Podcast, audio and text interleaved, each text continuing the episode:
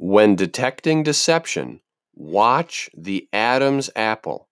It may jump or move irregularly when someone is lying. Here it is again.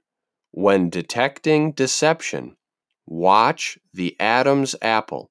It may jump or move irregularly when someone is lying.